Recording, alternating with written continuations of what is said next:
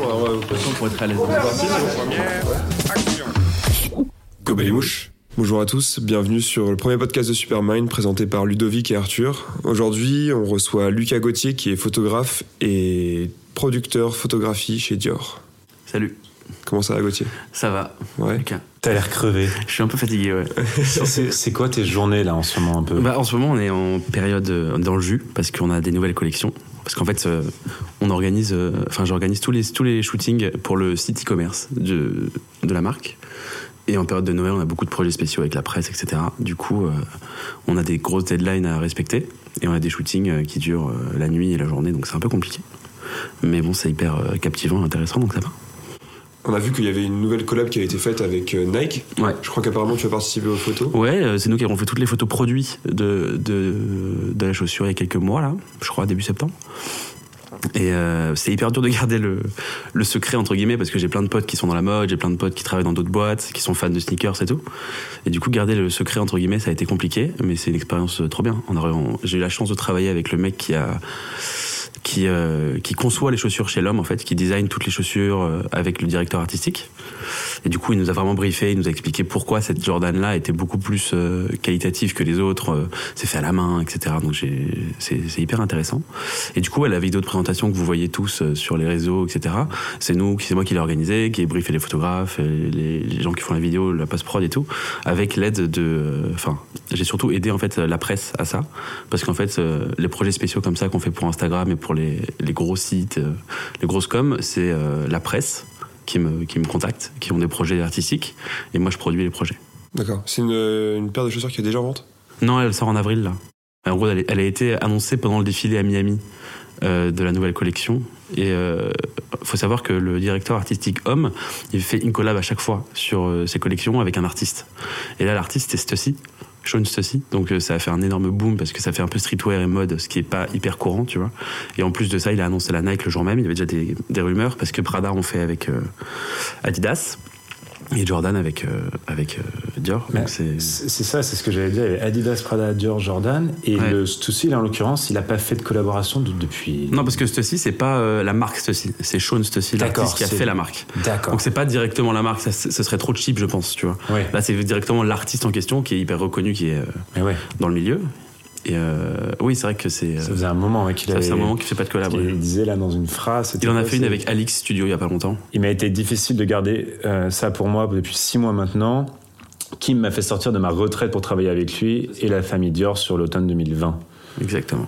Ok, donc effectivement, cette, cette collaboration avec Stussy, c'est une collaboration. Ça fait combien de temps, toi Tu sais, depuis combien de temps c'est un peu dans les, dans les Je, pense- je, je sais pas exactement depuis combien de temps, mais euh, je sais que c'est longtemps à l'avance. Comment ça naît, les trucs comme ça? Qui, Bah, faut savoir que euh, le, bah, je pense que c'est le directeur artistique. Il faut savoir qu'il est hyper influent, le mec. Enfin, il a beaucoup de followers. Il est hyper connecté à toute, toute la sphère euh, mode. C'est un des meilleurs potes de Kate Moss, de Naomi Campbell et tout.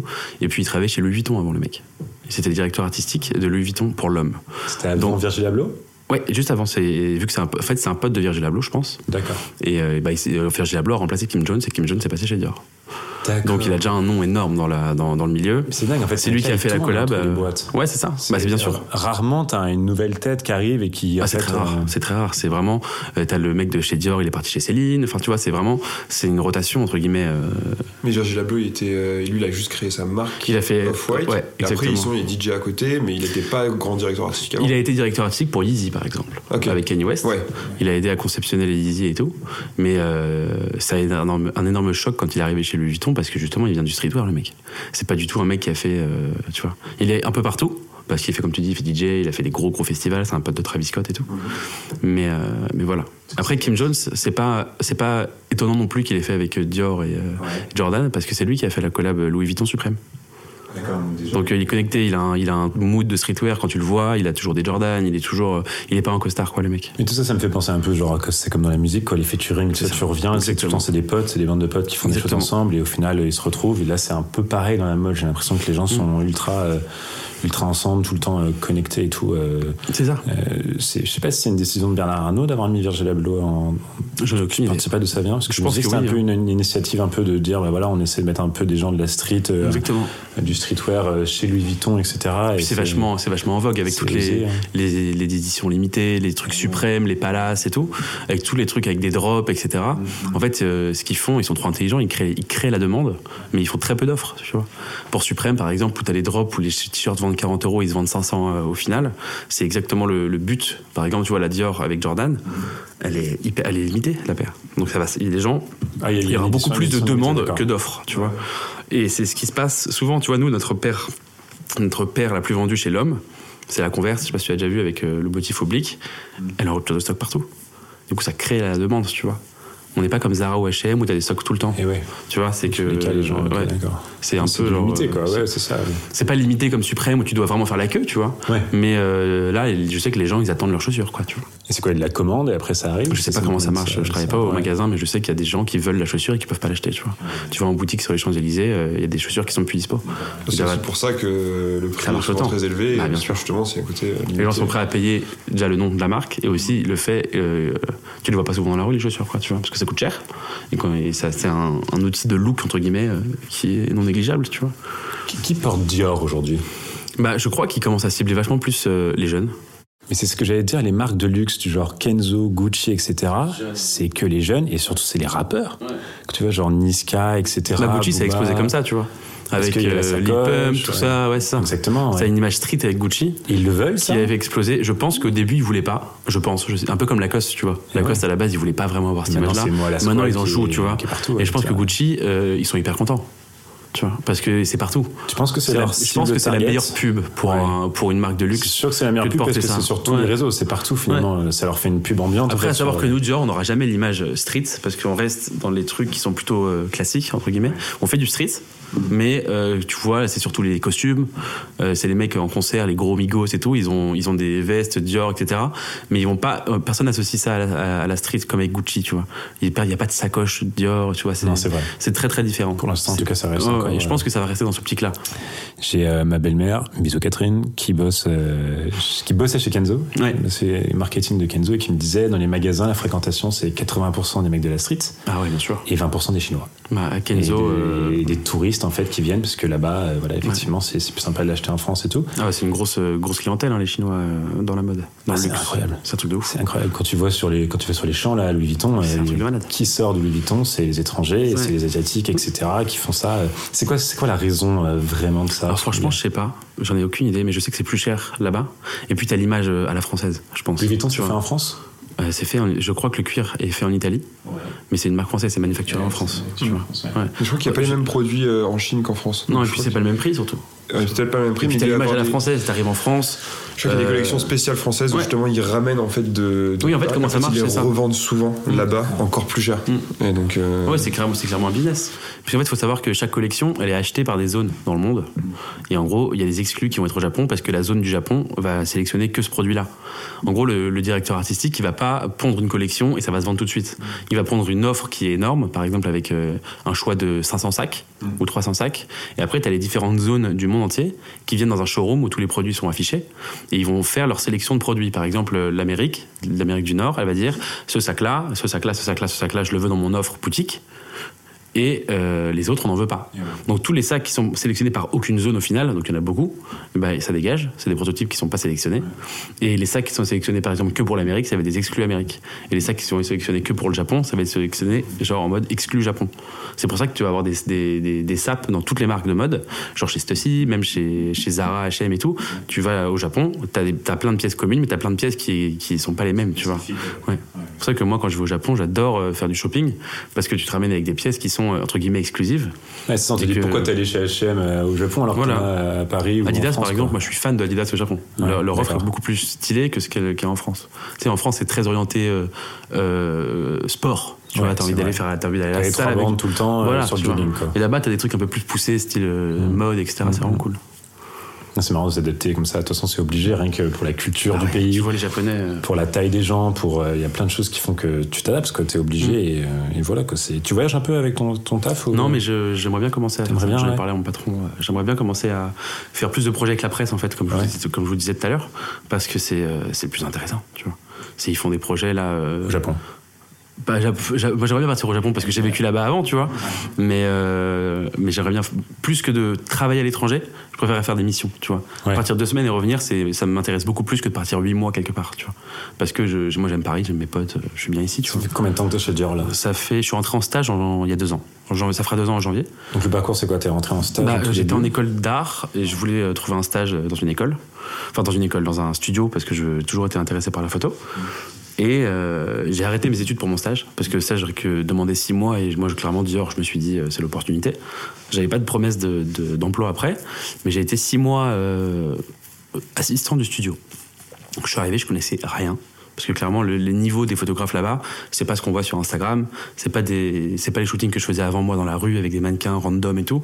T'as un vrai niveau, t'as les, mecs, ce qui me choque le plus là-bas, c'est l'œil. C'est pas tant euh, ils sont forts en, en matériel, tout le monde peut le faire, tu vois, c'est la technique, mais c'est la fibre artistique qu'ils ont, l'œil, le regard qu'ils ont sur les choses et sur les photos est pas le même qu'un photographe amateur. Et moi, je suis arrivé, je connaissais ni les logiciels, j'étais une bille. Je, la Tu faisais quand même déjà un peu de la je photo faisais de la ouais. photo avant, mais j'avais très peu de clients. Et je me suis vraiment formé là-bas en fait. En six mois, j'ai dû apprendre Photoshop. Tous les soirs, je travaillais chez moi. Euh, j'ai vraiment, vraiment, je voulais le faire, tu vois. Ça m'a directement séduit. Et au bout de six mois, euh, j'ai été euh, euh, contacté pour être dans, le même studio, être assistant de photographe. À savoir que quand tu es assistant de photographe dans les, dans les packshots qu'on fait, parce qu'on fait 70% du packshot, du produit, euh, quand tu es assistant, tu es sur l'ordinateur et tu gères un peu le flux d'images et tu aiguilles le photographe sur ce qu'il doit faire, parce qu'il se focalise vraiment sur la lumière et sur l'appareil photo. Et j'ai fait ça pendant trois mois. Et après, mon patron m'a proposé d'être euh, producteur, parce que l'ancien producteur s'en allait.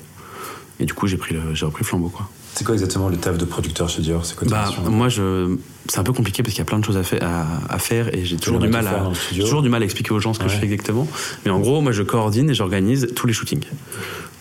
Je fais pas les gros shootings de presse. On fait surtout tout ce qui est, tout ce qui est destiné au e-commerce. C'est moi qui organise. Donc, que ce soit les packshots avec les produits ou les shootings portés avec les mannequins qui vont sur le e-commerce. Donc, les grosses campagnes de pub, moi, je fais pas, malheureusement. Parce que ça, c'est souvent shooté à Los Angeles avec les stars et tout, on les fait pas venir à Paris. Et euh, Il y a donc, quand même voilà. pas mal de stars qui viennent à Paris pour Ouais, la mode. pas mal. euh, La dernière campagne a été shootée à Paris, tu vois. Mais j'ai pas, le, j'ai pas le, pied dedans. C'est euh, des sphères différentes, tu vois. C'est vu directement avec la direction artistique, etc. Donc moi, je, je suis en contact avec le- la presse, le marketing, etc. pour aiguiller et organiser tous les shootings dans le sens où je gère pas que la femme, je gère la femme, l'homme et le baby. Donc j'ai un planning annuel avec, il y a huit collections en tout, plus deux baby, donc ça fait 10 collections. Et les produits sont pas dispo tout le temps en même temps, tu vois. Genre là, on est en train de shooter la folle collection automne. Du coup, euh, il faut que j'arrive à goupiller le fait que la, la femme, euh, ça finit. Après, ça enchaîne directement sur l'homme. Il faut être toujours dans les deadlines, etc. C'est pour ça qu'on shoot de nuit en ce moment, parce que les produits sont disponibles à Paris. Et une fois qu'un showroom, comme je vous expliquais tout à l'heure, où les, où les produits sont achetés par les zones, euh, la presse se l'arrache. Pour, euh, ça a défilé, ça est partout sur les journaux. Les gens, ils veulent voir des visuels, ils veulent shooter avec le Vogue, avec le L, etc. Et vu y a des prototypes, il n'y a qu'un seul prototype. Du coup, c'est hyper compliqué pour nous, quand c'est parti à la presse, de le récupérer, parce que ça va chez Elle, après ça va chez Vogue, après ça va chez Grazia et tout. Donc c'est hyper compliqué de récupérer ça. Nous, on aime bien faire des batchs, on shoot par exemple tous les sacs d'un coup, et comme ça c'est fini, tu vois. Et à côté de ça, on fait pas mal de projets avec la presse, comme je vous expliquais, où c'est des projets vachement plus intéressants, où c'est des projets spéciaux, où tu as une vraie direction artistique dessus, etc. C'est le directeur artistique qui contrôle. euh, Non, les- nous, les projets qu'on fait, les, les photos, on a vraiment la confiance des équipes, en général, parce que c'est notre taf, tu vois. Euh, mon patron, moi et la, et post-productrice, on est vraiment tous les trois à, aiguiller les photographes sur comment faire. On appelle le marketing ou avec la presse si leurs produits vont bien, etc. Si euh, la photo leur convient, mais après ils nous font vachement confiance. Mais euh, du côté presse, les projets spéciaux qu'on fait, c'est une équipe vraiment communication les presses, donc forcément c'est eux qui vont pondre les idées, ils vont les soumettre à leurs supérieurs, et si c'est validé, ils vont avoir peut-être besoin de mon aide, pas forcément, enfin ça dépend, tu. Est-ce que ça arrive que des, euh, des shootings soient complètement ratés et qu'on doit recommencer? Raté, non, mais ça arrive que ouais, il y a un sac qui soit mal shooté et qu'on doit le récupérer parce que la sangle on l'a mal mise, on a mal compris le pro- on a mal, pro- on a mal compris le produit, etc. Ça c'est une marge d'erreur qui est hyper frustrante parce que euh, on perd du temps et de l'argent en faisant ça. Du coup, le plus important c'est de se renseigner vraiment euh, à- avant le shooting pour être sûr d'avoir toutes les bonnes infos pour le faire. Mais c'est, ça arrive. Et les prototypes sont souvent pas conformes, tu vois. Tu reçois un prototype de la pré-collection, et quand la collection est finie, en fait, le marketing a dit, bah, la sangle, on va la changer de couleur, ou la sangle, on va mettre une métallerie différente, et on fait ce qu'on peut en retouche, mais parfois c'est pas possible. Et c'est autant des photos en extérieur qu'en intérieur Non, on fait vraiment que du studio. Ah, c'est que du studio Que sur du le site, c'est que du studio. Ouais, que du studio. On fait des. Bah là, la semaine prochaine, on a un shooting avec des mannequins, du coup. Et c'est tout en studio, ouais. Et Tout se fait, tout se fait chez Dior ou vous avez des studios Bah, on a un studio, nous, pour faire tout ce qui est pack shot, vidéo, etc. Mais quand c'est les shootings mannequins, vu que ça prend beaucoup d'espace, t'as des. T'as des maquilleuses, enfin, t'as vraiment beaucoup de gens sur le truc. Là, moi, je joue en studio à côté et on fait tout là-bas. Je fais, je fais arriver la collection là-bas, je, dis- je je dis aux mannequins, aux agences, etc., de venir directement là-bas. C'est Voilà, génial, c'est- ouais, c'est génial. vraiment cool. C'est hyper Tu captivant. coordonnes tout le monde, Ouais. et euh, tout le monde dépend un peu de toi, etc. C'est ça. Enfin, c'est... Hyper cool, en vrai. Et à côté de ça, t'es quand même photographe, donc tu, tu fais aussi Ouais, j'ai des- j'ai- à faire des photos exactement. à côté. euh, euh, Ouais, et c'est- puis c'est hyper tu agréable. trouves de- le temps encore de, de le faire? Ouais, j'arrive un peu, mais après, le truc qui est bien, c'est que je préfère, quand- je préfère dire qu'on est dimanche, c'est la grève et il s'est levé à- il a taffé à 6h, Lucas, ce Ouais. matin déjà. Et il va retaffer à demande où est-ce 18h. que, où est-ce que tu trouves ton. Et après, tu, tu nous as dit que tu repartais taffer, donc on a réussi Ouais, à je, caler je- l'interview. je vais euh. envoyer un de mes collègues là-bas plutôt aujourd'hui parce que je suis vraiment éclaté. C'est l'avantage du producteur. Je sais pas encore, désolé. J'irai- demain matin. Mais ouais, en fait, ce qui est bien, c'est que vu que je suis plus photographe, photographe, même si c'est un truc que j'adore faire, bah, euh, quand j'étais, euh, quand je devais vivre avec la photographie, trouver des clients, c'était hyper frustrant et hyper stressant de faire de la photo parce que tu dois euh, trouver des clients et faire de la photo et faire de l'argent. Et c'était plus du tout une passion, tu vois. Et maintenant que je fais plus de photos, je fais, de- je, je fais de la production, euh, je retrouve, je retrouve, euh, ouais voilà, je retrouve cette passion de photo où je me prends moins la tête. Avant, je voulais vraiment faire que des belles photos, être toujours hyper bien dans le cadre et tout. Là, là maintenant, je fais que de l'argentique et, euh, et je kiffe. Tu vois, j'ai quelques clients parfois pour faire des pochettes d'albums et tout, mais c'est vraiment le kiff de euh, je shoot ce que je veux et comme j'en ai envie et euh, je me prends pas la tête quoi. Parce que j'ai plus de- d'insécurité derrière, tu vois. Maintenant j'ai mon mon boulot et je suis hyper heureux au boulot donc euh, ça me permet de. trouvé le bon équilibre là-dessus. Ouais, et- je pense que ça va. Ouais. Et, et voilà, ça, ça, c'est top. Quoi. Et du coup, c'est quoi un peu les, les, les types de trucs que t'aimes prendre en photo les, Bah moi, dans ce moment, j'aime bien vraiment prendre des photos euh, du quotidien. Vraiment, bah, j'expose euh, mercredi prochain à Paris par rapport à ça. C'est une expo sur la photo de rue, tu vois. Et moi, j'aime bien vraiment faire ça. Genre, j'ai souvent un appareil photo sur moi, genre 90% du temps. Et euh, dès que je sens un mood, euh, dès que j'ai envie de prendre des photos, en fait, c'est même plus en mode je réfléchis même plus. Je sens mon appareil photo, je prends la photo et on verra plus tard, tu vois. Donc euh, j'ai plus de, de préférence, tu vois. Là, par exemple, je pars au Japon en vacances deux semaines. Je prends mon appareil photo et on verra, quoi, tu vois. Je me, je me, je me prends plus la tête sur les photos que je fais. Sauf si j'ai un client, tu vois, mais moi je mets plus de contraintes. Si j'ai envie de shooter une photo de table, je fais une photo de table, tu vois. J'ai personne à qui, euh, j'ai plus rien, à- j'ai pas, j'ai pas à prouver mes photos. Maintenant, je le fais vraiment par, personnellement et c'est cool, tu vois. Je les partage pas sur les réseaux, t'as vu très peu. C'est vrai, c'est ce que j'allais dire. En fait, j'allais, euh, j'allais, enfin, j'ai pas mal regardé ton Instagram avant qu'on se rencontre, etc. Et je me disais, en fait, il n'y a, il y a pas beaucoup de matière parce que c'est pas ça que tu veux. On a, au final, comme tu disais, c'est plus ton activité principale. Tu sais pas de te faire connaître via ça. Ton métier, il est fait. Il est, enfin, il est en train de se faire chez Dior, etc. Donc maintenant, le reste, c'est du fun, c'est du plaisir. Et J'ai pas envie de. Je suis, suis pas très réseau. euh, Je suis beaucoup dessus, mais j'aime pas euh, l'influence que ça peut avoir sur les gens. Donc euh, j'évite parce qu'à une époque où j'étais vachement dans les réseaux sociaux, ça a une pression énorme. Tu vois, genre je je jugeais pas la photo moi-même. surtout dans la photo. Ouais, je jugeais pas ma photo. Je regardais les likes et je me disais, s'il y a des likes, c'est une bonne photo. Et du coup, tu te remets pas en question du tout. Parce que tu te dis, c'est les gens qui vont juger uniquement ta photo et tu t'écoutes pas toi-même, tu vois. Du coup, maintenant, moi, je fais des photos et je me dis, qu'est-ce que- est-ce que j'aime bien vraiment moi cette photo? Et après, je vois si je la partage ou pas. C'est aussi pour ça que tu l'as fait à l'argentique et que t'es pas Exactement. tout le temps en digital, en train de Ouais, la poster, shooter euh, etc. tous les jours, tout. euh, non, non. Ça, c'est vraiment un problème. Je trouve que, les- enfin, c'est pas un problème parce que ça, ça permet aussi de faire découvrir pas mal Bah, de gens sur Instagram et euh, des photographes et des réalisateurs et des mannequins, etc. Donc ça, c'est quand même une bonne plateforme. Mais comme tu disais, il y a toujours ce rapport à, À la, à la pression des autres, à la popularité que ta photo peut avoir, etc. Et que ton contenu, euh, ce qui peut dégager. Alors, on a vu récemment justement qu'Instagram voulait supprimer les likes. C'est fait. Moi, sur mon application, j'ai mis la mise à jour, j'ai plus les likes. Ah, ça y est Ah, ça y est. Moi, il y a J'ai- écrit euh, un tel a aimé et d'autres personnes aussi, tu vois. Il y a plus écrit euh, 1000 ou 2000 likes tout de Ah, suite. donc je sais même plus Ah, c'est combien de Non, tu peux plus regarder. ça. Et, moi, j'ai- quand c'est arrivé, j'ai remarqué tout de suite qu'en fait, plus maintenant, du coup, parce que ça fait trois semaines, mais euh, mon réflexe de base, quand je regardais les pages photos, je regardais pas la photo, je regardais les likes avant. Et ça a orienté vachement mon opinion sur la photo, tu vois. Ouais. Et tu Genre, disais, j'étais est-ce là. que je vais vraiment bien regarder la photo s'il y a des Exactement. likes Et, et maintenant, je découvre des comptes euh, à 50 abonnés où je trouve que les photos sont incroyables. Et euh, parce que je vois plus les likes. Quand dans mon feed, il y a plus écrit euh, 10 000 likes, donc je m'arrête plus sur la photo si je l'aime pas. Alors qu'à une époque, tout le temps, en fait, avant, je voyais 10 000 likes sur une photo, je faisais en sorte de l'aimer dans ma tête. Parce que je me disais, si les gens l'aiment, je dois, je dois l'aimer, tu vois. Et du coup, tu, tu, tu, tu te fonds dans la masse et t'as plus trop d'avis subjectifs sur les choses, tu vois. Enfin, c'est comme ça que ça m'a affecté. Oui. Moi, je trouve que c'est un super médium Instagram, mais il faut savoir faire la part des choses et prendre du recul. Moi, j'arrive pas. Ouais, mais vois. par exemple, euh, Tumblr, qui est vraiment aussi Mm. beaucoup pour euh, ce qui est pour les photographes ou les artistes en général, il n'y a pas ce mo- modèle de like. Enfin, Non. on a un flux beaucoup plus large de. Beaucoup plus fluide. Enfin, je sais pas si toi tu l'as déjà utilisé. Je et- pas Tumblr. D'accord. Je, je vais parfois avoir pour les books ou des gens et tout, mais j'utilise pas Tumblr. moi. Mais C'est c'est. plus, c'est plus trop en popularité. Non, euh, c'est Tumblr, plus trop, Mais pendant très longtemps, ça a été euh, Ah, pendant longtemps, mais vraiment c'était. euh, l'endroit pour s'inspirer créativement de. Ouais, maintenant, il n'y a que Instagram de toute façon. ah, bah, Il n'y a plus qu'Instagram, Facebook, c'est mort. Instagram, c'est tu fais tout, tu fais tout dessus, quoi. Tu vois. C'est incroyable, même, enfin, même pour la musique, Pour tout. pour les domaines qui en fait. tu vois Angèle qui a explosé avec ça, tu te dis, euh, c'est incroyable. Qu'elle fait pas de photos, quoi. Son but, c'est vraiment C'est pas de que la vendre de la photo, musique. Et, ouais, ouais. Et tu vends plus euh, finalement aussi pas mal de musique euh, via les réseaux sociaux sans savoir si l'art- si l'auditeur a écouté ta musique. Ce qui est dingue, c'est que Angèle, je suis certain qu'il y en a beaucoup qui connaissent euh, Angèle en fait par sa popularité sur les réseaux sociaux et qui connaissent pas forcément toute sa musique et tout, mais qui trouvent juste le personnage très cool. Ou alors les personnages voilà comme Romeo Elvis, etc., qui sont un peu plus déjantés et tout et qui mettent du contenu qui change en fait et peut-être qui parle plus aux jeunes et qui a pas forcément en fait euh, euh, vocation à, tout le temps être lié à la musique. Ça peut être des choses, des vidéos de soirée avec leurs potes. C'est très pur. Ouais, c'est ça. Très, ça peut très ressembler T'as l'impression de rentrer dans leur vie, en fait. C'est ça C'est qui est cool, tu vois. C'est l'impression qu'ils leurs potes, ils ont 25 ans, ils sont en soirée avec toi en fait, et du coup bah tu te dis bon bah la musique ça passe peut-être après et euh, et c'est incroyable et du coup les je, pense que beaucoup de gens même qui vont voir les concerts de ces gens-là, de, de- de- euh, on était récemment euh, euh, au concert de l'homme pâle et c'est vrai que je, je me dis qu'il y a beaucoup de gens qui sont là en fait parce que c'est l'homme pâle et qui sont pas forcément là pour dire ah, j'aime beaucoup ce morceau etc et qui en fait sont juste euh, Non, moi j'ai été aussi à ce concert et moi j'ai été vraiment Oui, parce c'est vrai que, que parce que j'écoute depuis très longtemps et j'ai suivi le personnage, tu vois. Moi je l'écoutais au début, il avait zéro écoute le mec avec ses premiers albums. ça fait un moment qu'il est là en plus hein. Ouais, moi j'ai écouté depuis le- son premier feat avec Nekfeu à l'ancienne, tu vois, cette foutue perle, l'album et tout.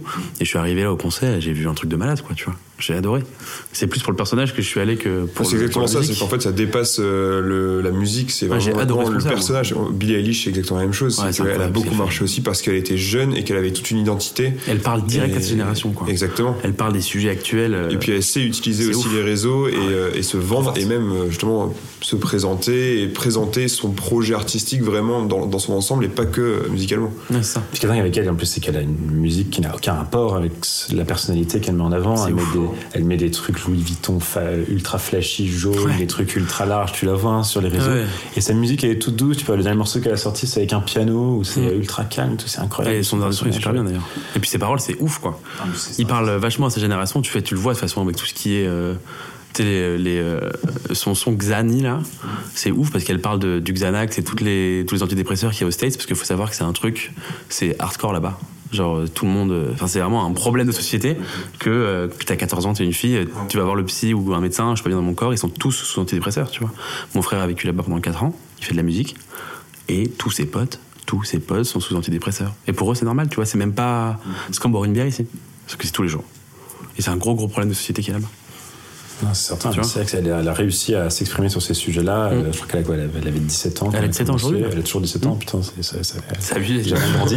c'est la, deuxième artiste la plus écoutée sur Spotify cette année. C'est l'album le plus écouté cette Ouais. année sur Spotify. C'est dingue. C'est Incroyable. C'est quelqu'un qui, ouais, qui, qui a une carrière fulgurante et qui monte, qui monte, qui monte. Puis elle marche auprès des gens de 12 ans, comme euh, gens de notre âge. Moi, j'écoute Billie Eilish, tu vois. Bien sûr, bien sûr. C'est Tu as des- hyper tu bien des- produit, c'est incroyable. C'est quel festival on a vu cette vidéo incroyable où euh, pendant son passage sur le festival, il y avait quoi, 8 ou 9 scènes?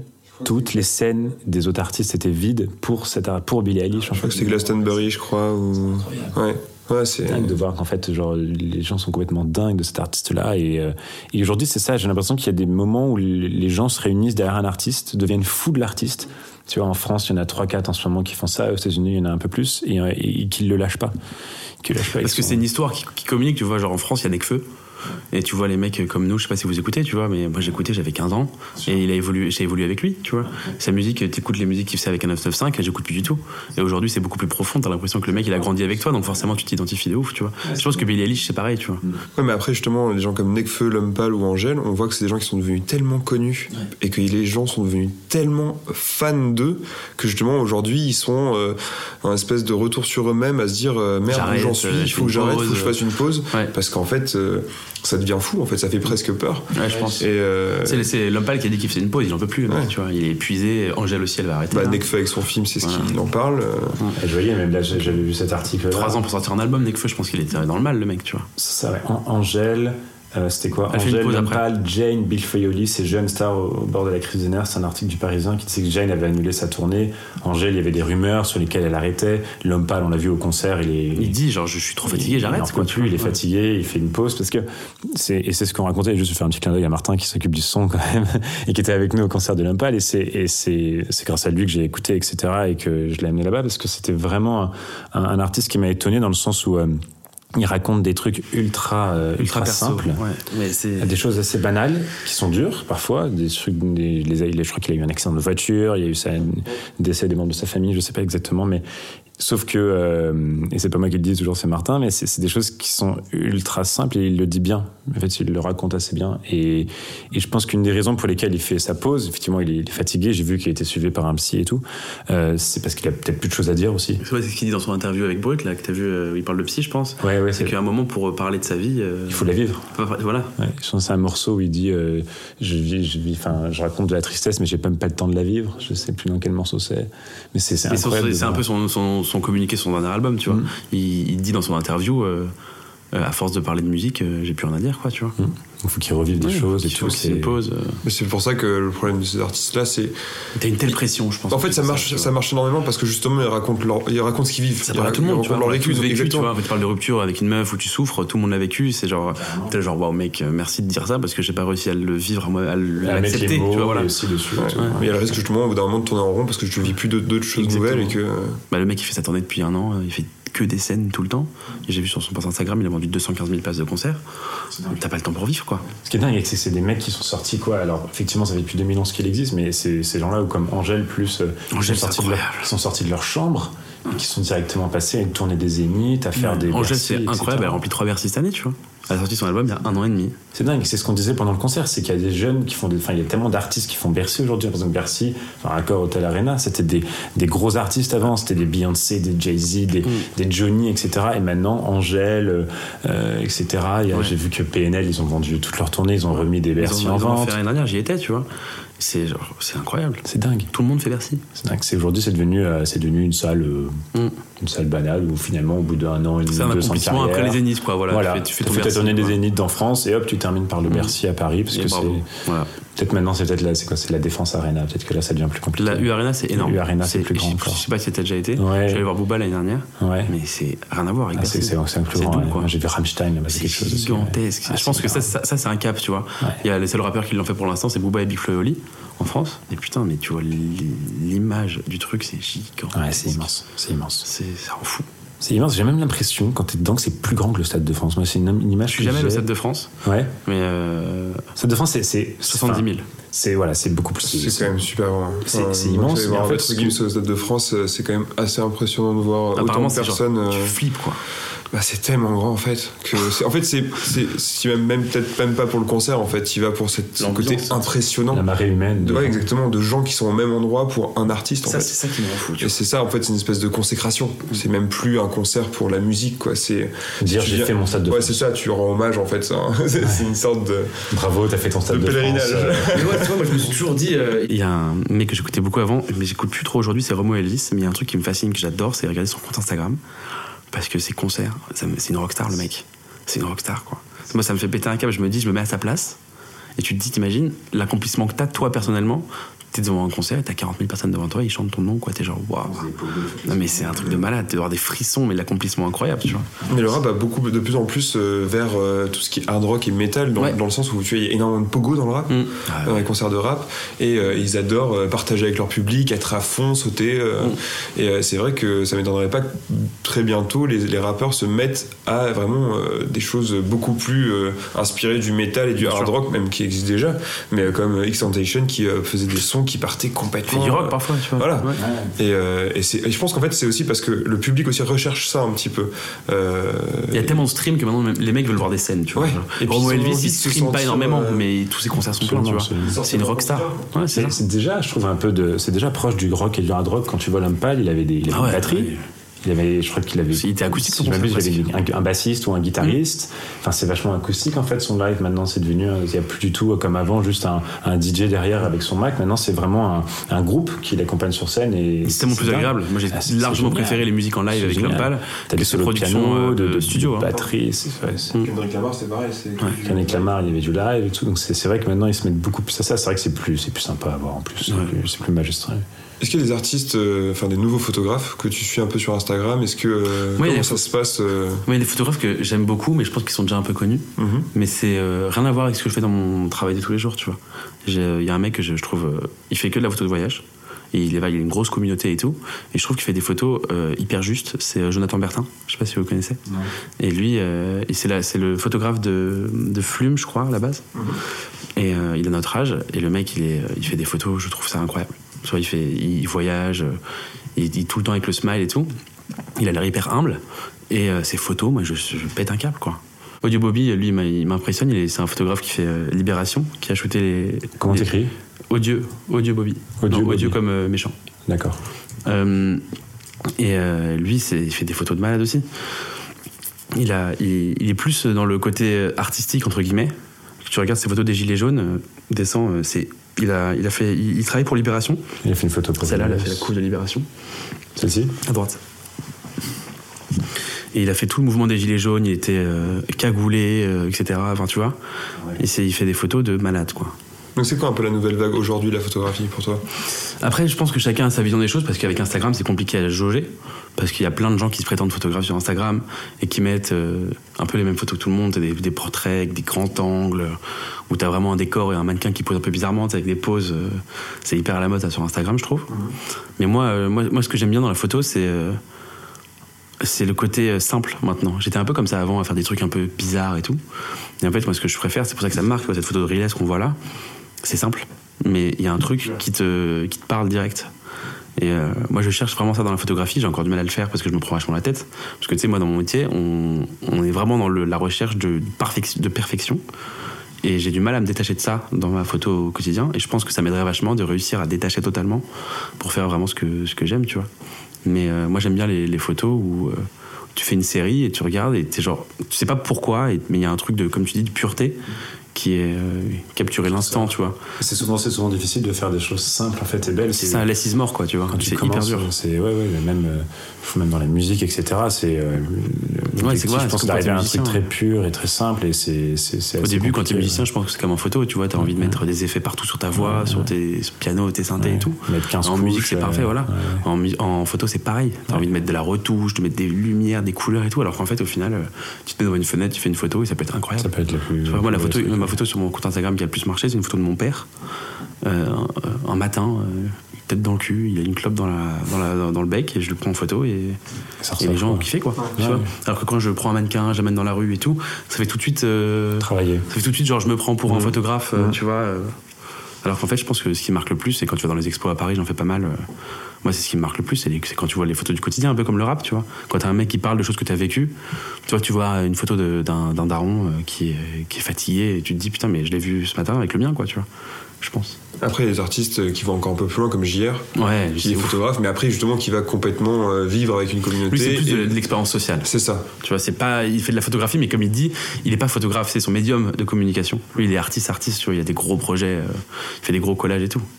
Il se prétend, je, crois qu'il dit, euh, la photographie, c'est juste mon médium de communication, tu vois. Il se prétend pas photographe, photographe, tu vois. Ouais. Il est connu pour ça, mais c'est un artiste avant tout, je pense. Après, son, son Instagram est quand même très beau. Ouais, et euh, même ses stories, à chaque fois. euh, Son truc avec les prisons, là, j'ai adoré. Ouais, c'est ça.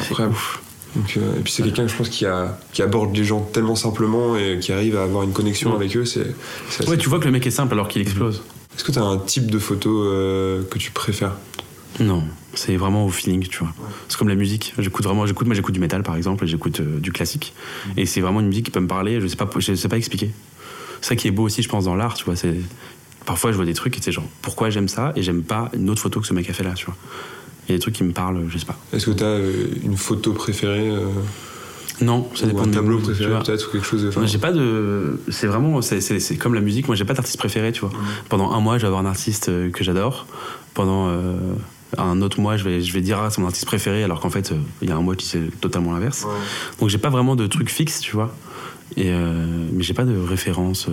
Moi, j'aime bien un photographe qui s'appelle Atakeyama. C'est un, un, un japonais qui a fait des photos que je trouve incroyables. Il a fait exploser des pans de montagne entiers. Et il a pris des photos. euh, et la dynamite, et il a fait des photos, euh, et c'est ouf, tu vois. Mais c'est pas du tout euh, des photos que tu vois, c'est des, vraiment c'est des explosions, quoi, t'as rien. Mais quand tu vois, tu, tu sens le côté impressionnant, quoi, tu vois. J'ai pas de. Je, je- je me source de plein de trucs, mais j'ai pas de, j'ai pas de préférence. Je suis jamais fermé d'esprit sur un truc, tu vois. Sur un- surtout dans l'art, dans la musique et tout. Mon frère est musicien, donc euh, forcément, il a des goûts qui sont beaucoup plus poussés que les miens. Et parfois, il monte des musiques et je dois vraiment me remettre en question en mode genre, waouh, mais c'est quoi cette musique, quoi? Et j'écoute dix fois et je comprends pourquoi il aime bien, tu vois. Parce qu'il a l'oreille beaucoup plus fine que la mienne. T'as écouté combien de minutes de musique, Lucas C'était- 130 132 000. On a vu ces trucs-là, Ouais. c'est incroyable. Ouais. C'est combien 132 000. 132 000. Mais en fait, tu, parce que Je vis en musique. ouais, c'est ça. C'est pas possible. Je vis en musique. Parce que t'as fait, fait combien, Arthur, toi Bah, euh, On a regardé, on était à peu près pareil. on travaille dans la 27, musique et euh, ouais, on écoute, euh, je sais pas, cette année j'ai écouté 30 000, 35 000.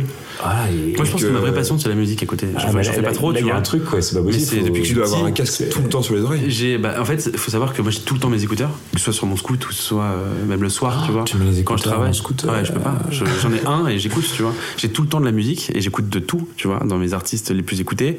Et je vais avoir de la techno, comme j'ai du métal, et j'ai Pink Floyd et j'ai euh, Mac Miller à côté, tu vois. Donc euh, vraiment, c'est, moi j'adore Frank Ocean. Enfin, tu vois, c'est, très bizarre. Mais j'ai un truc avec la musique. Je suis, bah, j'ai grandi dedans, tu vois. Genre, je, ma mère m'a mis très tôt à la- au piano. euh, j'avais 3 ans. Mon frère est musicien, il est très très fort et tout. Il est compositeur de musique et je vis en musique au boulot euh, et du coup j'ai accumulé c'est je pense que c'est un truc que j'ai euh, j'ai une grosse culture musicale et du coup au boulot c'est moi qui mets la musique tout le temps sur les shootings sur tout tout le temps tout le temps tout le Ça, temps t'as la musique qui passe derrière. hein, Tout le qui- temps, Qui te rajoute des heures, Ouais. de crédit. hein, ça. exactement Ouais. et parce que c'est moi qui mets la musique euh, au bureau et on écoute tout le temps de la musique et puis moi pour l'inspiration ça m'aide vachement tu vois les moments où j'ai fait les, les plus beaux projets entre guillemets perso c'est quand j'étais dans le mal et que j'écoutais de la musique qui me faisait vachement écho tu vois parce que moi je, comme, comme dit l'homme pâle comme on en parlait tout à l'heure je pense qu'il y a une phrase qui est vraie c'est que t'es obligé d'être dans le mal parfois pour créer des trucs de ouf tu vois et la musique ça m'aide vachement à être bien ou pas bien tu vois en fonction de mes humeurs et je vraiment je vis toute ma vie en musique tout le temps je suis tout le temps tout le temps avec de la musique bah, je- j'ai eu l'opportunité quand j'étais plus jeune. Euh, J'étais vraiment chaud en piano. Et euh, on m'a proposé de faire euh, musique, études, etc. Et ça m'a pas du tout intéressé. Et quand je vois mon frère aujourd'hui, je me dis que j'aurais pas pu, tu vois. Je préfère l'écouter que la faire. Je- J'en fais avec Charles. euh, on, on s'amuse parfois à faire des trucs qui sont plutôt cool, tu vois. Mais moi, le côté euh, devoir me mettre au boulot sur la musique, ça me ferait chier. Tu vois, c'est comme la photo avant, tu vois, où te dire ah, je dois le faire et tout. T'as vu comment Charles était euh, à l'époque, où il devait, où il, où il se mettait la pression de ouf pour faire sa musique. Je parle de Charles Guano, Ouais, de Midnight Sofa. Midnight Sofa, oui. Euh, il se mettait une pression de ouf, tu vois. Et maintenant que je le vois faire ses, ses musiques, maintenant aujourd'hui de la techno et tout, il est beaucoup plus serein, il est beaucoup plus heureux. Ah, parce qu'il le fait pas par obligation. il le fait Exactement. parce a Et moi, je pense que ça m'aurait rendu fou, tu vois. Moi, j'aime bien ce côté musique dans le sens où ça m'arrive d'être le soir, je prends mon clavier, je vais sur Logic Pro, je fais des trucs, mais je les, sors- je les sortirai jamais, tu vois. Hmm. C'est un truc. euh, Un truc perso. Hyper ça. perso, la musique, euh. Tu, tu te sors beaucoup là en ce moment sur Paris? Non, je sors très très peu là depuis. Ah, parce que euh, ouais, tu commences tôt le taf, donc c'est. Au-delà de ça, non, ça fait que 4 jours que je commence tôt, tu vois, mais au-delà de ça, je suis plus trop euh, en ce moment euh, dans le délire euh, sortir et me bourrer la gueule. Mais tu sais qu'il y a pas mal de gens qui font ça parce que j'ai vu qu'il y avait ces- cette tendance, je sais pas si t'en as entendu parler, des, des- des jeunes qui arrêtent l'alcool. Ah, moi, j'arrête pas l'alcool. Hein. Ouais, voilà. J'ai- des, j'ai des- j'ai des potes qui viennent chez moi, on boit et tout, mais euh, j'ai l'impression de perdre vachement de temps Ouais. à sortir et à passer une journée en gueule de bois. Puis après, voilà, il y a l'après. Et c'est ce qui- c'est ce qu'ils disent exactement dans cet article-là, c'est qu'ils disent que c'est une nouvelle tendance. Alors bon, je sais pas si c'est des tendances qui restent un peu et qui s'effacent euh, rapidement, mais il y a ce truc de, de, de plus boire de l'alcool, de plus se droguer, de plus rentrer tard, etc. Et il y a beaucoup de jeunes qui essaient de le faire. Euh, pas forcément, en fait, finalement, tu vois, par rapport à justement parce qu'ils ont eu des problèmes avant avec l'alcool. Et juste par rapport à eux. Et, et c'est vrai qu'il y a un peu ce débat où on se dit, bah, ces gens-là, ils sont tout le temps en train de prôner le- le- le- d'être sobre tout le temps, en fait, de pas boire en soirée, etc. Ils te disent, on passe des meilleures soirées en étant sobre et tout. Et, euh, et forcément, ceux qui boivent plus te disent l'inverse, te disent ah non, pour moi, j'ai besoin de ça. Et, euh, et je sais pas ce que toi penses, mais je pense que le tableau, il est peut-être pas aussi blanc ou noir. En fait, il y a Ouais, des moi, gens je pense que chacun fait son truc, tu vois. Ouais, c'est ça. Moi, je vais en soirée, il y a des gens qui boivent pas, je vais pas leur imposer de boire. Et... Enfin, moi, je pense que y a- on a vachement tendance à vouloir dire aux gens euh, quoi faire, tu vois, tout le temps. Mm. Genre les véganes qui disent aux gens qui mangent de la viande, arrêtez de manger de la viande, mais c'est des trucs comme ça, tu vois. Ouais. Les mecs qui boivent pas, ils veulent que les gens qui boivent, euh, j'ai laissé les Ils regardent mal, alors que- Chacun fait sa life et on sera beaucoup plus agréable en soirée.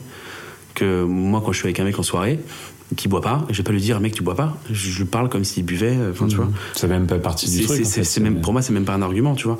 J'ai des potes à une époque, j'ai enfin, j'ai fait une pause d'alcool parce que voilà, je sortais trop. Et ils me disaient, genre, ouais, mais mec, pourquoi tu bois pas, bois une bière et tout, genre. J'ai pas envie, j'ai pas envie, tu vois. Et je pense que laisser vivre les gens, c'est beaucoup plus agréable au final. Il faut être ouvert d'esprit, tu vois. Ouais, absolument. Ouais. Parce que c'est vrai que quand était plus jeune, moi je me souviens, les compétitions, c'était euh, Ah, celui qui va boire le plus, celui qui se met euh, euh, la plus grosse mine le samedi soir et tout. Tout le monde attendait en fait d'être le week-end pour Mm. boire et tout. En fait, et finalement, t'attendais pour boire, t'attendais pas pour être avec tes potes. Exactement. Moi, j'ai encore des potes aujourd'hui qui me disent, euh, j'ai hâte de se voir, on se tue la gueule. Et genre, ça me dérange pas, ça me fait rire. Mais je suis là, genre, ouais, moi, je suis content de te voir, tu vois. Genre. euh, Ça, on le coupera pas, hein, c'est bon. Genre, j'ai c'est mon meilleur pote qui est à Bali et il m'envoie hier euh, Ah, j'ai hâte qu'on se voit parce que vraiment on vit ensemble, tu vois. Hum. Et, euh, et il me dit euh, On se fait une soirée, on s'éclate la, la tête. Je suis là, genre, non. non. Mais c'est marrant que ça soit en Après, fait. c'est euh, peut-être aussi un- juste, une, En fait, une forme de langage ça- aussi. Enfin, c'est pas, non, c'est pas, on va pas. C'est ce qui se passe au final.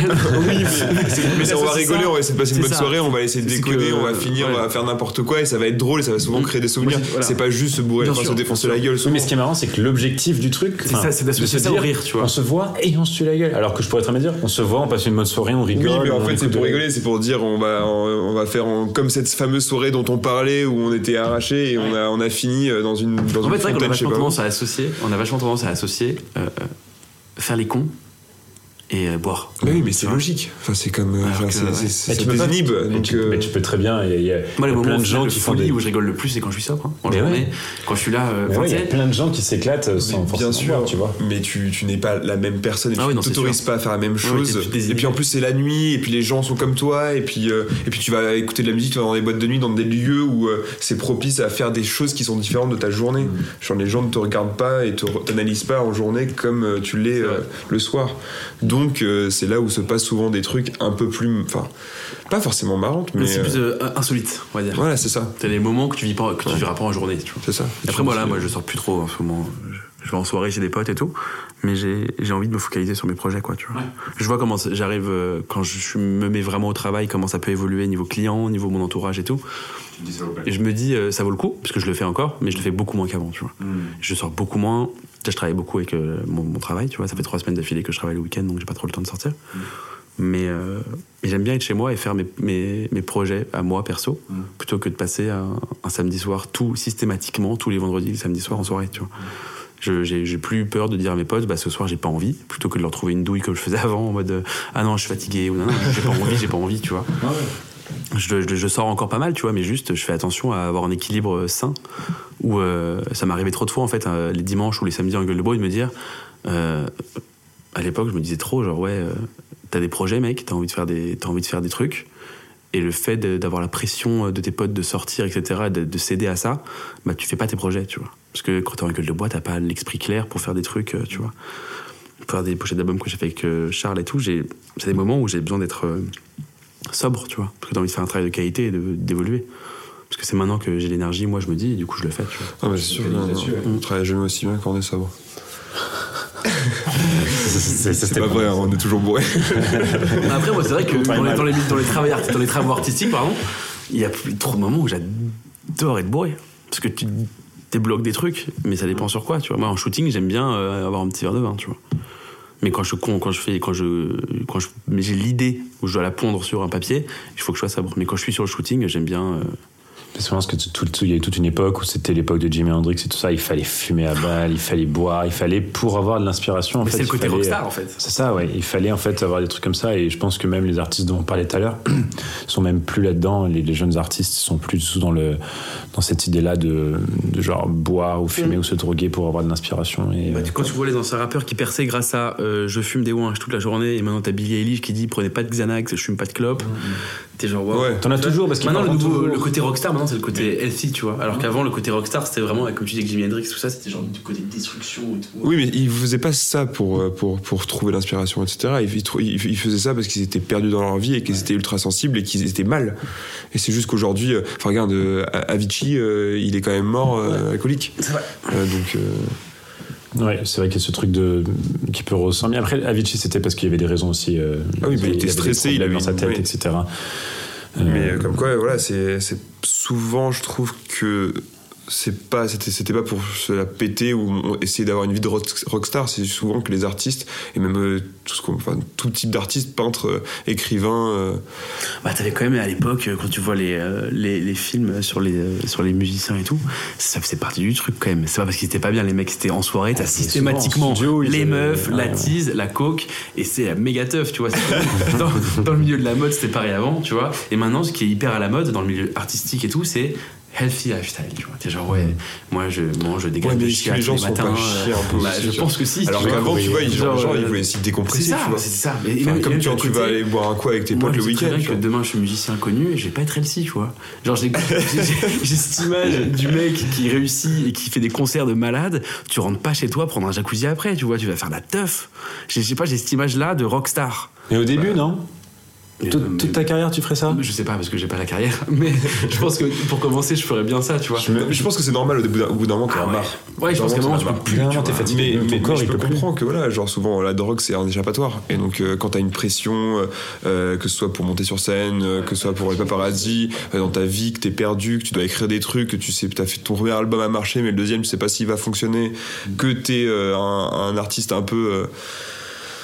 Ouais, qui se développe et qui en doute et qui est. Ouais, c'est difficile. Encore, c'est sûr que c'est des trucs un peu difficiles. Puis après, bon.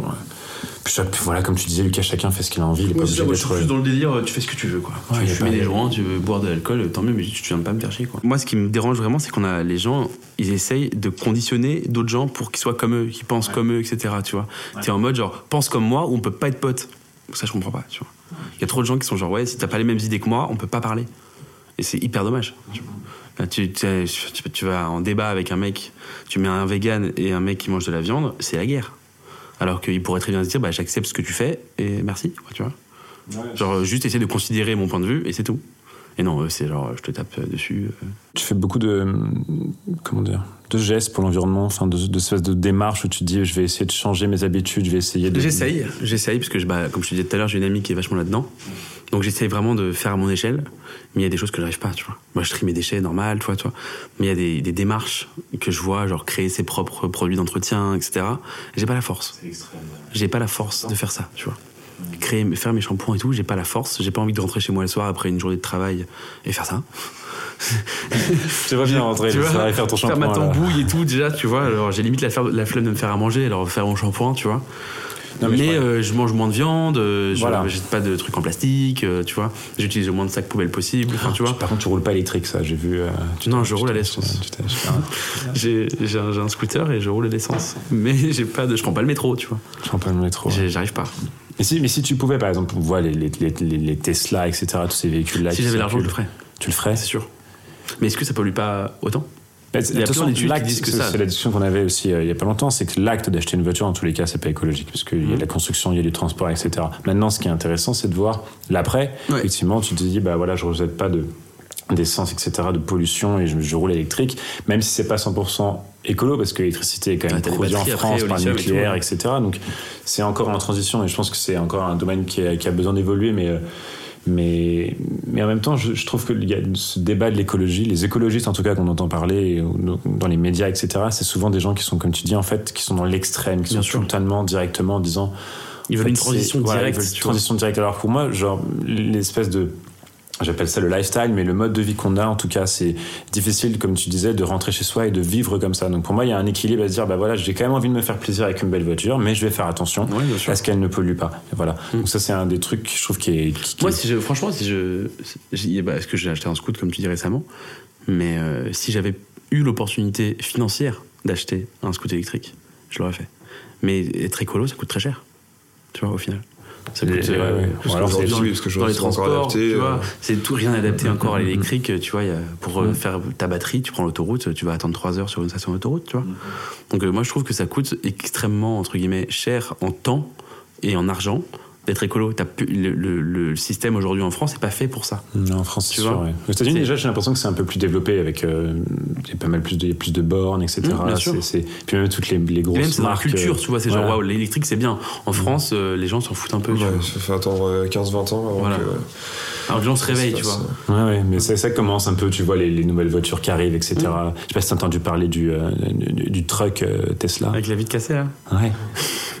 C'est incroyable ce truc, non C'est ouf, je trouve, je trouve que cet objet est euh, à la fois horrible et à la fois incroyable. Ouais, tu, tu le trouves quand même cool.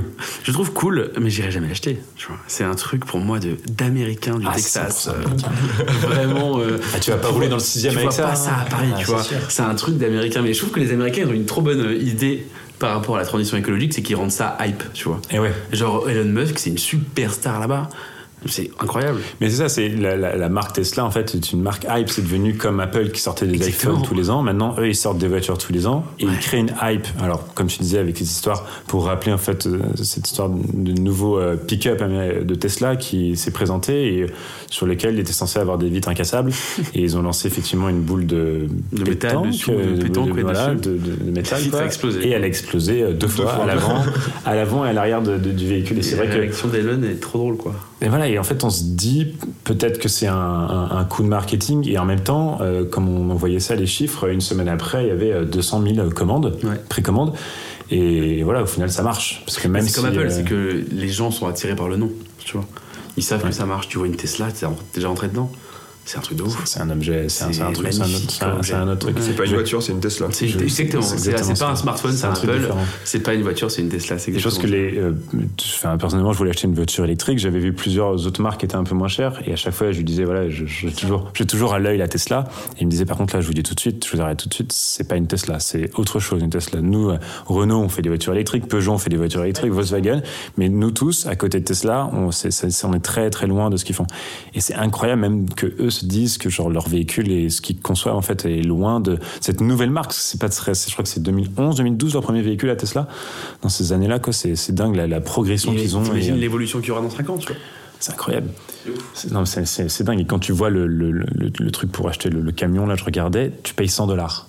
Tu payes 100 dollars aujourd'hui, ils te le précommandent, et après ça, et en fait, ils le livrent, euh, effectivement, pendant. Tu as des délais, je crois, de un an, quelque chose comme ça. Tu verras, là. on va en voir dans Paris dans deux ans. Enfin, voilà, déjà, il faut en reparler dans deux ans, parce que c'est, euh, c'est, c'est un système incroyable de dire qu'on peut acheter une voiture à 100 dollars, en fait, mettre 100 dollars et dire, bah, j'ai réservé ma voiture, elle va arriver, et Quand après. elle arrive, je paye, quoi, tu vois. quand elle arrive, je paye. deux ans euh, pour, pour Ouais, mais c'est un, ami qui voulait acheter le, le petit modèle de Tesla. Et un an d'attente. Modèle 3, je crois, ouais. Un an d'attente, il avait. Et du coup, il a dit, bah, j'achète pas ça. Ouais, il y a trop de demandes. Ouais. Il y a de de ils Tesla assurent à. Paris. J'ai vu un taxi Tesla l'autre jour. Je me suis Mm. dit, waouh, le mec, Ah, il voulait sa caisse, quoi. J'ai vu qu'ils construisaient une, une usine, c'est ça, en Europe Ouais, euh, c'est Berlin. Ils ont choisi ont choisi Berlin, ils hésitaient entre euh. Paris, Londres et Berlin, je crois, et c'est Berlin que c'est Ouais, ils ont lancé. fait, bah voilà, donc déjà ils veulent s'implanter. J'ai vu en Chine, ils ont fait la plus grosse usine de voitures, je crois que ça s'appelle la Gigafactory, quelque chose comme ça. C'est un truc énorme. Ah ouais Sur des, parce que maintenant ils vendent des, ils vendent des panneaux solaires, ils vendent plein de trucs. Mais voilà, c'est, et je, je regarde un article là, on en a parlé, mais je vais en reparler du coup. Mais c'est euh, euh, ce système en fait de dire de précommande euh, de voitures, tu te dis voilà, il a eu 250 000 commandes, c'est énorme. Sauf qu'effectivement à 100 dollars, bah, il peut y avoir 250 000 qui mettent euh, 100 dollars. Et pas l'acheter au final, tu vois. Déjà, parce que c'est complètement remboursable. Et en plus de ça, euh, ce que je voyais, c'est qu'il n'a pas les moyens de la construire. En gros, le véhicule, quand il l'a, quand il l'a annoncé, c'est un véhicule qui a le même châssis, donc la même structure que le modèle X. C'est assez incroyable, ça, son système. C'est qu'en gros, il te dit, bah voilà, moi j'ai mon skateboard électrique et dessus, je mets ce que je veux. Je mets la structure en métal, un truc énorme avec des vitres incassables. En fait, la, la base est la même. Et à partir de là, il la met, il sort un prototype et il te dit, effectivement, je vous la vends, mais c'est impossible à construire dans les temps euh, impartis. Euh, Il y a des règles de sécurité, de crash, etc. à mettre en place. Et du coup, ce qu'il fait, c'est très bien. Je vais dire à tout le monde de me donner 100 dollars pour la construire. Avec 100 dollars fois 200 000, je vous laisse faire le calcul. Il va voir les banques. Et il dit, voilà, faites-moi un prêt. Vous voyez que je peux assurer des commandes, j'ai les moyens de le faire. Et avec ça, il construit ses modèles. Donc, il, part, il capitalise complètement sur l'acheteur, en fait, et dire, bah, j'ai besoin de, vos ar- de votre argent. C'est un, comme on disait, C'est comme un un crowdfunding. un crowdfunding masqué. énorme, en Mais fait. et une énorme, planétaire. un énorme truc où le gars te dit j'ai j'ai pas les moyens de le faire, mais par contre, euh, pas ouvertement bien sûr, mais il a, il a besoin de tes, tes 100 dollars et, Mais c'est vrai que c'est un truc super ricain quand tu regardes la, la, la, la dégaine du véhicule. Tu, tu te vois pas avoir ça. euh, C'est fou, non C'est un truc d'américain pour moi. Tu te vois pas. Ça, va plus vite qu'une 911. C'est ça, ouais, c'est le. Ah ouais ouais. Non. Qui- T'as pas, vu cette- vu 911. cette super vidéo où il y a une comparaison Non, euh, de, non. de- de- Non, non, le gros là, il va plus vite qu'une 900. bah ouais, parce qu'en fait, comme c'est électrique, euh, Oh l'accélération est directe. T'as pas de ah oui, il n'y a, pas combustion. de- y a pas de combustion. Il Ouais. a trouvé en fait qu'un qu'une- enfin, je pense qu'un pick-up dépasse une 911, ouais, c'est dingue quand même. Porsche, ils doivent se dire, mais c'est pas possible, qu'est-ce qu'ils mettent dedans? Et l'électrique, en fait, va, va plus vite, rien qu'à l'accélération. Quand tu vois les, quand tu testes les City Scoot ou les coupes, je trouve comme les coupes étaient encore plus rapides à l'accélération. L'accélération, c'est ouf. Moi, j'étais, j'étais en coupe au feu rouge, je, faisais, je m'amusais avec des énormes motos, mais j'accélérais. Bon, après, il me dépassait un, mais pendant en fait les cinq premières secondes, tu, as une accélération Ah oui. de dingue quoi, sur l'électrique. Moi, j'ai trop envie d'essayer le gros scooter BM, tu vois. J'ai Ah oui, oui. tellement. Mais ça, Ah, celui-là- J'étais en moto chose, hein. avant et il était à côté de moi, il me regardait, il souriait, le mec. Genre, allez, salut, Ouais. quoi. Sur le- T'es là, t'es avec ta moto, t'es genre, douf, douf, et l'extrait, il fait, tu fais quoi, mec Et même sur, même, même sur l'autoroute et tout, tu les vois, les mecs qui te dépassent à, à fond quoi, avec leur. Avec leur- Zéro bruit. C'est Par contre, ça me fait peur, tu vois. J'ai failli me faire percuter par une voiture un jour. Ça, y a pas de bruit. Eh ben oui. Ouais, c'est ça le Y a pas de bruit. Et maintenant, je- euh, c'est c'est quelle marque a créé? Je crois que c'est Tesla qui met en place quand tu freines, il y a un bruit qui se. ou En tout cas, quand tu as une vitesse un peu euh, basse, il crée un bruit artificiel pour Ouais. effectivement. euh, parce que je pense qu'il y a pas mal de- d'accidents. Mais tout, moi, j'en parlais avec mon frère l'autre jour. Imagine comment la ville va changer quand t'auras que des voitures électriques, le bruit de la ville. C'est tout bête, mais le bruit de la ville, C'est- il va- la, la pollution sonore, elle est énorme. Ouais, États-Unis. hein. ça aura plus rien, quoi. Tu vois. Ah, Imagine c'est- là, à Paris, t'as que l'électrique, t'as Mm. plus aucun bruit parasite. Ça va être Bah, genre hyper serein, je Il pense. te restera toujours, en tout cas, la friction des Bien pneus sûr. contre le- le- vu tous les trucs de moteur et tout, je pense qu'on s'en rend pas compte, mais tu coupes ça demain, et je pense que Ouais. c'est totalement différent. Puis Ouais, tu respirais beaucoup mieux. Ah, c'est vrai qu'on respire bien le- En plus, on est vachement dans une ère où le design c'est hyper léché, c'est hyper fin et tout. Tu vois, les nouvelles voitures, c'est plutôt. C'est un peu sexy comme la Tesla, tu vois. T'es genre, t'as des courbes arrondies, et là, le mec il te sort un blocos. Euh, carré, euh, triangulaire. Dessiné sur euh, Paint un bah, peu. truc, ouais. euh, il te sert ça. euh, Mais c'est ça aussi qui fait qu'il y a la. co- Bah ouais, ils font que zéro communication et que les gens en parlent et en fait Ouais. font la communication à sa place. hum, C'est ouais, t'as vu le design Bah ouais. et, et les gens sont, euh, trollent euh, le, le design de, ils ont comparé ça à Tomb Raider et et en tout. fait euh, c'est comme ça que ça marche. T'as déjà pensé à faire du design, toi, euh, justement Moi, je trouve ça incroyable le design, mais j'ai pas du tout l'esprit euh, design. Parce que tu disais que t'es- t'es- tu maîtrisais déjà pas mal Photoshop, etc. Ouais, je maîtrise Photoshop, InDesign, les logiciels et tout. Mais de là à faire du design, déjà, je suis une bille en dessin. J'adorerais dessiner, mais je suis une bille. Ah putain, moi aussi. Mais c'est un truc, euh, ouais. depuis que je suis petit, je, je vois des potes qui dessinent comme des oufs et je suis là genre, mais j'aimerais tellement savoir dessiner. Mais je suis une bille.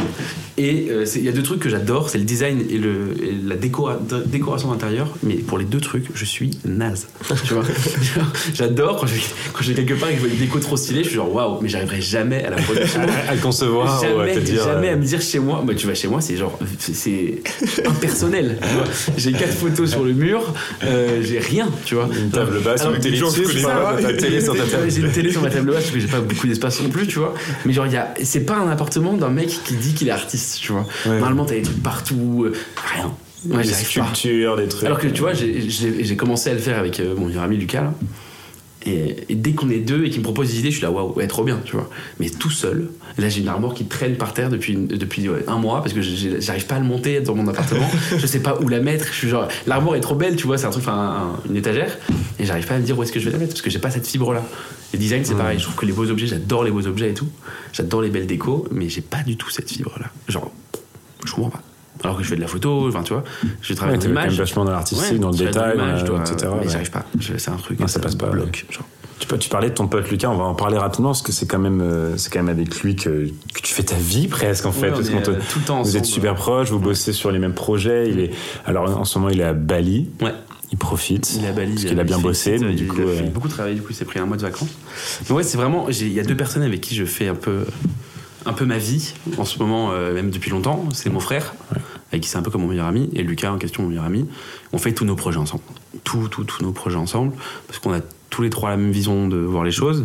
On, a tous les trois, ça. on est tous les trois prêts à travailler et à se mettre de côté entre guillemets pour réussir à aller où est-ce qu'on veut aller. Et du coup, on a vraiment cette, ce côté de vouloir réussir dans nos milieux artistiques parce qu'on est hyper conscient que c'est hyper compliqué.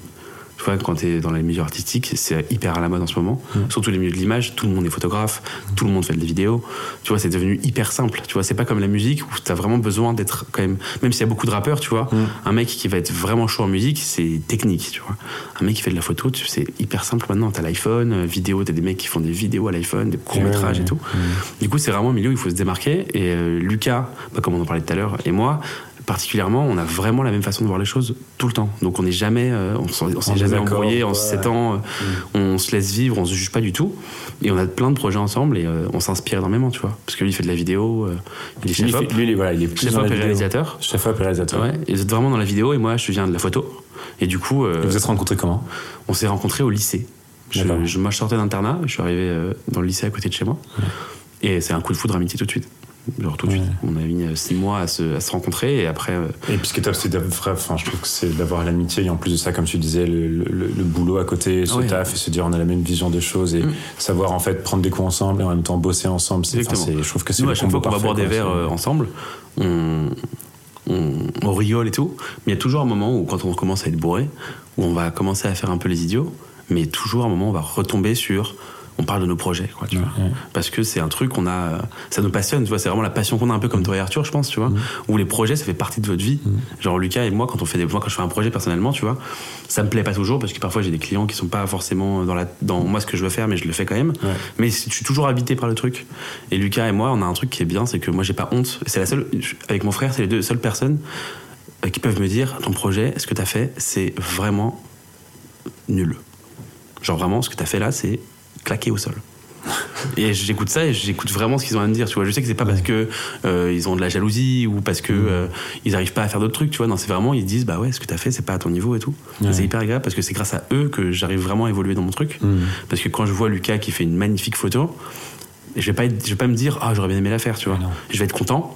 Et je vais essayer de comprendre comment il a fait pour faire ça, plutôt que de me dire euh, ah ouais mais le mec il était au bon endroit au bon moment, merci, bravo l'appareil, tu vois. Donc euh, c'est hyper agréable. Ouais, on s'estime énormément, on se respecte de ouf. Et, et comme vous avez un peu le- la même vision des choses, il y a toujours un peu cette, aussi cette part de critique en disant bah là finalement genre c'est, pas ce que tu veux parce que je te connais et c'est pas ça donc refais-le ou Ouais, retravaille-le etc. Et, Et puis puis on cette a- honnêteté qui est pas forcément partout quoi. C'est ça, c'est qu'on n'a pas, on n'a pas honte de se dire euh, là je te reconnais pas, genre t'as voulu Ouais, faire ouais. un truc euh, rapide ou mal fait. euh, Parce que dans, t'es- je trouve dans la musique encore plus, quand on a nos, nos potes ou quoi qui font de la musique, on est plus en fait euh, emmené par comme c'est ton pote et qui te Ah regarde avec cool. le sourire et te dit bah ouais c'est cool et en fait pas envie de lui faire du mal en fait. Ouais, il tu faut, le soutenir euh, dans sa il démarche. faut le. c'est ça en fait. Et moi les premières personnes, je sais où, enfin je fais pas de musique, mais les premières personnes qui m'ont critiqué un peu sur mes projets etc, qui m'ont remis en question, c'est mes potes que j'ai actuellement. C'est parce qu'avant c'était des gens qui étaient pas forcément dans la musique Mmh. ou dans les arts en général et qui du coup voyaient ça d'un œil vachement extérieur et te disaient euh, c'est trop bien, euh, je vais être ton pote, euh, tu, Mmh. tu gères, je te suis. Et en fait, c'est cool d'un côté d'avoir leurs remarques, mais en même temps d'avoir un commentaire plus précis, plus pro et tout, c'est toujours mieux. C'est tellement euh, agréable. c'est Ouais, que- c'est toujours dur à accepter Ouais. sur le coup, comme ça mais une heure après t'es genre ok merci quoi. Est-ce qu'il y a c'est des vrai. projets, enfin d'autres projets à côté de ton travail que tu aimerais nous nous parler? Bah moi j'ai- je travaille euh, bah, grâce à toi. J'ai fait euh, quelques pochettes d'albums pour euh, grâce à vous deux d'ailleurs. Non, non, pour, plutôt, euh, pour, les- pour Midnight Sofa, Ah, j'ai plusieurs euh, pochettes d'albums pour euh, différents artistes. Et c'est hyper intéressant. Après, euh, moi, c'est un métier, enfin, c'est un métier, la photographie que j'adore. Mais dans le côté, j'aime bien faire des pochettes d'albums avec des artistes parce que ça me permet de rencontrer des gens. Mais le, mais le travail en soi de faire une pochette d'album, c'est souvent compliqué pour moi parce que vu, comme je vous disais tout à l'heure, que je suis plus dans le côté passion maintenant, j'ai besoin d'avoir vraiment un côté artistique dans la démarche. Et euh, ça arrive d'avoir des clients qui ont vraiment une idée de ce qu'ils veulent tout de suite, où je suis pas du tout d'accord avec eux parce que je trouve ça genre soit kitsch, soit euh, pas du tout adéquat. Et ils sont vraiment bloqués, donc tu dois faire comme ils veulent. Et du coup, ça fait un peu violence quand tu as vraiment envie de faire un côté, un projet un peu artistique, où tu te reconnais là-dedans, comme j'avais fait avec Midnight Sofa. Tu te rappelles, j'ai- j'ai- on s'est rencontrés deux mois à l'avance, on a bu des verres ensemble, on est parti en soirée, on s'est bourré la gueule, on a parlé. On a, on a, j'ai vraiment appr- appris à le connaître avant de faire ces photos pour voir dans quelle idée. Moi, j'aime bien cette démarche-là dans les, dans les métiers artistiques. Quand tu as un projet avec quelqu'un, c'est comprendre pourquoi il veut ce projet-là et arriver à compre- comprendre ce- le mec pour faire la photo ou la vidéo qu'il veut.